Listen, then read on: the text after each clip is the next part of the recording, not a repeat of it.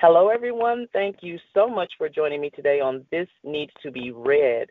We've had this guest on before, and I don't know if you all understand how much I enjoy Christmas and how that really connects with the author that we have on today.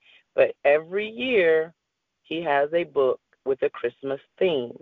And last year, I was looking to interview him and I don't know if the PR people told him or not, but I was like, is he coming this year? I want to interview him.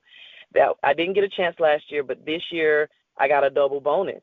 And if you all are subscribers of Netflix, which most of us are, you'll see one of his new movies. But what was more surprising to me is how much of his content I was already familiar with. Two Hallmark movies, and then two other movies. I believe I'd seen them, but it had been a while ago, and I rewatched them this week over this weekend. Timepiece and a Christmas box, the Christmas box. I watched those two, and not for any other knowledge other than I am interviewing Richard Paul Evans on today for his latest book, his latest Christmas themed book, and I'm just going to invite him into the conversation because it's been a, a very emotional week for me last week. Before I even turned the first pages on your new book, I was in tears with the realness and the connection that I made with you and just recalling this gentleman that made such an impact on your life. And then to learn that pieces of you have been in all of the work works that you've done. And so when i watched the christmas box and then i watched timepiece and i actually i think i watched them out of order because i watched timepiece first i i was just so moved. But my nosy part was like which part is richard? And of course in the christmas box you used your name. So i was like I don't know. Um, so my first question to you before we get to the Netflix movie and your new book, I wanted to know um, how much of you do you put into your work? You're writing fiction works for us to enjoy and connect with, but how much do you put of you in each book? Well, um, a lot. In fact, um, the, the, Noel Diary on Netflix uh, that was based on part of my childhood. The uh, the the gal who plays um, uh, Barrett Doss is a real person, and I've met her. Um, the they say that an author is always writing about him, about him or herself, and I think that's true. Um, there's part of me, and I mean, I've had Rob Lowe, Richard Thomas, and Justin Hartley now say, "Oh, I'm playing you," and it's like there's a lot of truth to that. Yeah, yeah. So, what is it like? What is it like or, or do you get to choose who gets to play you in the movie or who gets to be in your movie? Oh heavens no! we have so little connection. They buy the rights and then go with it. And um, boy, one of my movies I haven't even seen. It was a TV movie, and they just um, the producer called me. and He said, "Look, they slaughtered your beautiful book, and you're not going to like it. And I advise you don't watch it." Um, that was just one of them. This one was a complete joy w- with Netflix. I mm-hmm. loved working with them. The screenwriter contacted me before the script was approved.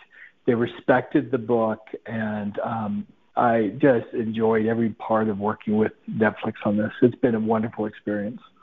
You know, you're answering all of my questions because how how close to the book is the movie? Because Noel Diary I had not read, and when I and I'm gonna tell you what I did as soon as I got the inter- invitation to interview you, I was like, I have to go and, and find this movie. And I was looking for the book that we're supposed to be talking about today. And I was like, oh, it tells me it's the Noel Diary, and it's one of your first books. You have so many books.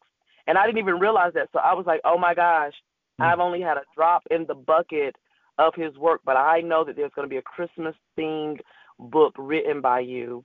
And anyway, so yeah, how how well did they do with keeping the book close to the movie? They, and it sounds like they did an excellent job.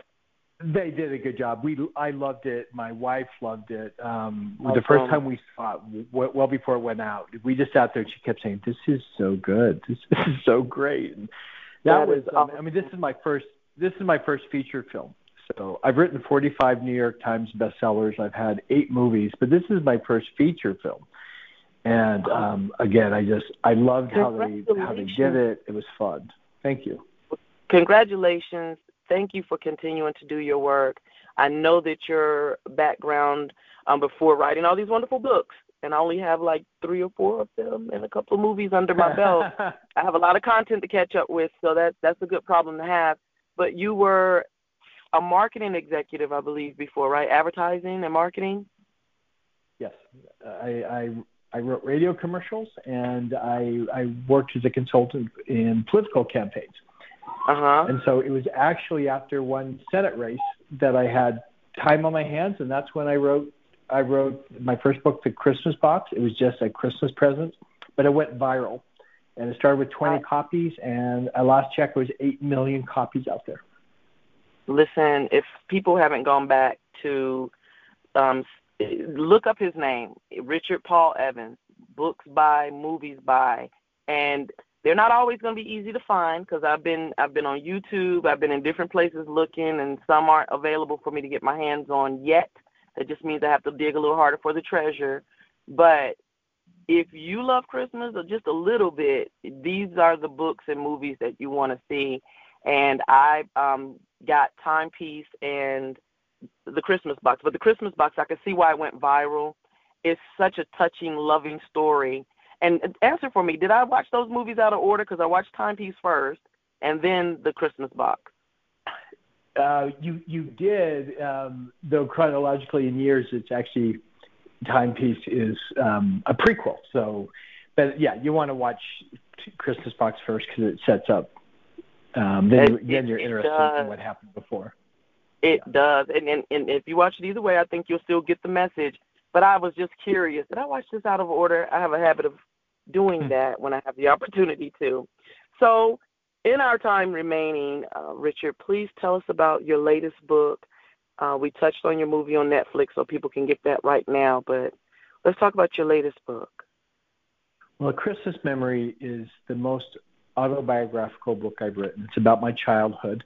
It was during a hard time, and it was a time very similar to today. There was I lived in Pasadena. There was the Watts uh, race riot that took place um, just 20 miles from my home, and our family was going through its own turmoil after um, a very serious loss. In the book, it's like my brother was killed in Vietnam. My dad lost his job, and we moved to Utah into a very poor um, neighborhood. It was the home had been abandoned for three years. It had been empty for three years. It was filled with rats it was my grandmother's home um, where she had and she had passed, and we moved in there, and it was a hard time. I was bullied and beaten up on a regular basis. I wasn't used to any of this. Uh, my mother was suffering from severe depression. My dad was just gone.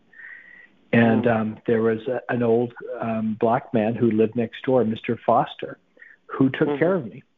And it's really, in that sense, you know, a story of compassion and love, and how this wise old man who was lonely like me, who took me in and took care of me and protected me and taught me. And, and mm-hmm. taught me a lot about life. And, and during just one of the most difficult times of my life, uh, he was there and, and blessed me in so many ways.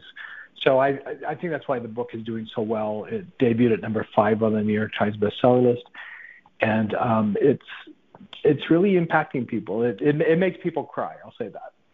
It definitely does. I wasn't but three pages in, and normally I flip to the first page, you know, if I'm going to just start reading the book. But I have a habit of reading the back cover, and but I read your notes in the front of the book. Um, when you you it feels like you're speaking to not necessarily the reader, but you're speaking to this life experience, and it's time to share it. And that's one of the things as a person who enjoys writing myself, I don't have 45 books and, and I don't have eight movies, but being personal and and because where do you get your experiences from? Your life. So some of you has to go in it, but that exposure after you pull that back, because you said it's been many many years since Mr. Foster has passed, and that you, this is one of the stories that just have this gone untold this whole time, and I understand why, and so many people do need healing and if you're if you haven't read in a while and you used to love reading this I think it's time to get back into it. And and the Noel Diary is a good jump off to this book. If you say, well, nah, I want to see a movie first, he's got you covered.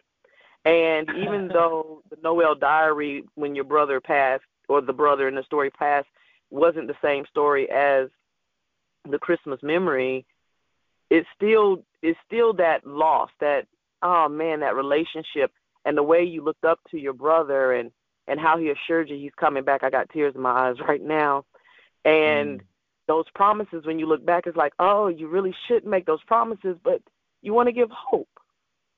And that's what you do with each one of your books. So I look forward to it every year. And I'm on your newsletter list. So I know when a new book comes out and all of that stuff. So I'm all involved with you. And I wish you the very best as you continue to share your stories with people because you are brave. So thank, thank you. you. Thank, thank you for you. doing it. And I just, want, I just want to be on. honest. Um. I appreciate it. I do. Paul Richard Evans. I, I just murdered your name, Richard Paul Evans. Thank you so much for being on. This needs to be read. Thank you for sharing your your stories with us. Keep writing. Keep that pen moving.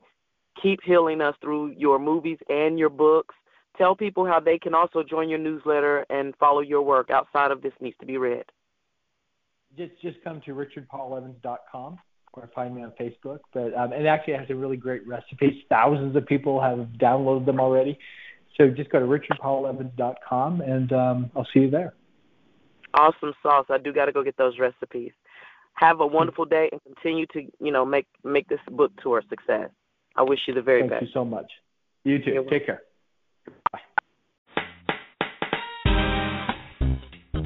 Thank you for tuning in to This Needs to Be Said. I hope you've gained something from what has been shared.